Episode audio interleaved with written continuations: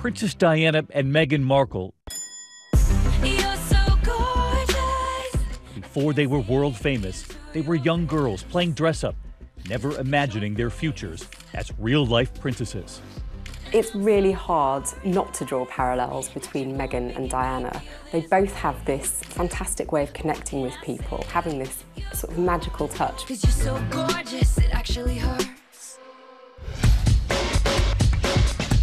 So gorgeous, it actually hurts. So much alike, and yet worlds apart. From age two until she was around six, Meghan lived here in this apartment above a garage with her mother Doria, pictured here on Instagram, in the middle class Miracle Mile neighborhood of Los Angeles. Meghan is the world's most famous Valley girl. She was the product of a white Caucasian father and an African American mother. She went to private schools, went to a private girls' Catholic school for high school. And after school, Meghan would often visit her father on the set where he worked on the long running TV show Married with Children. on the set of Married with Children every day after school for 10 years. I was there. Wow. I know. It's a very perverse place for a little girl to grow up. I mean, Diana's childhood was totally different to, to Meghan. Diana lived in Park House next door to the Queen's home of Sandringham in Norfolk. She had nannies, um, she had tutors. Diana attended a girls' boarding school in Switzerland and had dreams of being a ballet dancer. Meghan was the bright girl in class. She's smart. Uh, she liked debate. She liked protest. She was articulate. Andrew Morton interviewed Princess Diana for his book, Diana Her True Story. Diana, as she said to me, you know, she was no great shakes ac- academically. She was very shy. Her idea of torment was having to go on stage in the Christmas play. A far cry from Meghan, who jumped at the chance to act in school productions at Immaculate Heart School in Los Angeles.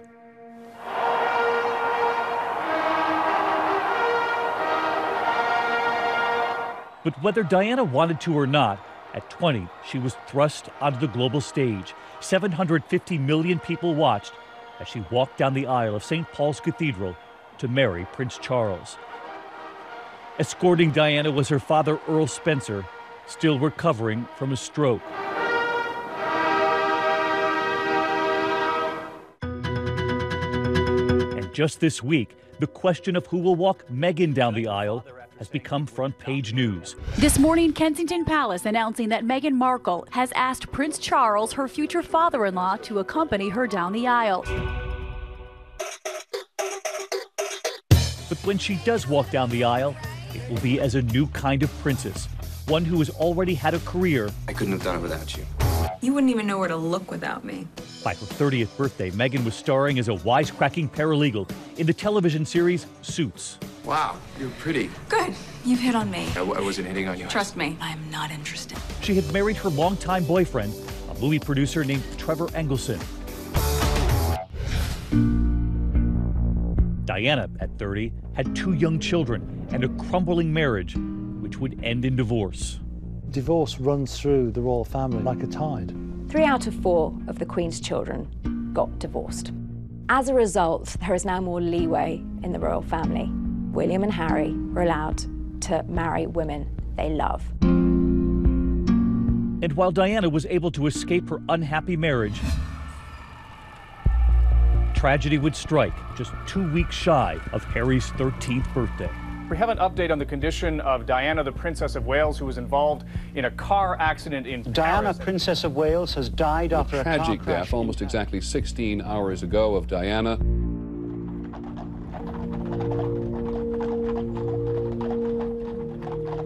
It's still hard to comprehend the extent to which Princess Diana's death affected not just people in Britain, but around the world. Patrick Jephson was Princess Diana's chief of staff for eight years. 21 years since that terrible day, I have been constantly struck by wherever you go, people will, will remember where they were when she died. The world mourned watching her devastated sons following Diana's coffin through the streets of London. I think losing your mother at such a young age does end up shaping your life massively. Of course it does. For generations, royalty has held themselves in privacy, and here Harry has talked openly about the loss of his mother. Prince Harry revealing his feelings in a recent BBC documentary titled Diana Seven Days. I think one of the hardest things to come to terms with is the fact that the people that chased her through the, into the tunnel were the same people that were taking photographs of her while she was still dying on the back seat of the car. Anybody who's experienced the loss of a parent at that sort of age would understand uh, that the intensity of grief and loss uh, has a desensitizing effect. But he would soldier on. Following royal tradition, Harry joined the army. He became a combat helicopter pilot and he would serve two tours in Afghanistan. Life in the army for him was very formative and gave him a sense of structure when he needed it, discipline when he knew he needed it. Meghan Markle would divorce her husband after just two years of marriage. Meanwhile, Harry watched his older brother William marry Kate Middleton and start their family. The three were often together at polo matches and doing charity work. And he was always the third wheel on royal engagements, and there was a three of them on events, and he didn't have anyone by his side. And that began to matter. I've longed for kids since I was very, very young. Um, so I'm just find, I'm waiting to find the right person, someone who's willing to uh, take on the job. And though the woman who is now taking on that role will never meet her mother in law, Prince Harry has said that his mother, Diana, would most certainly approve. There's no doubt, I think, that, that Princess Diana would have wanted her children to marry for love. Being royal can be very lonely.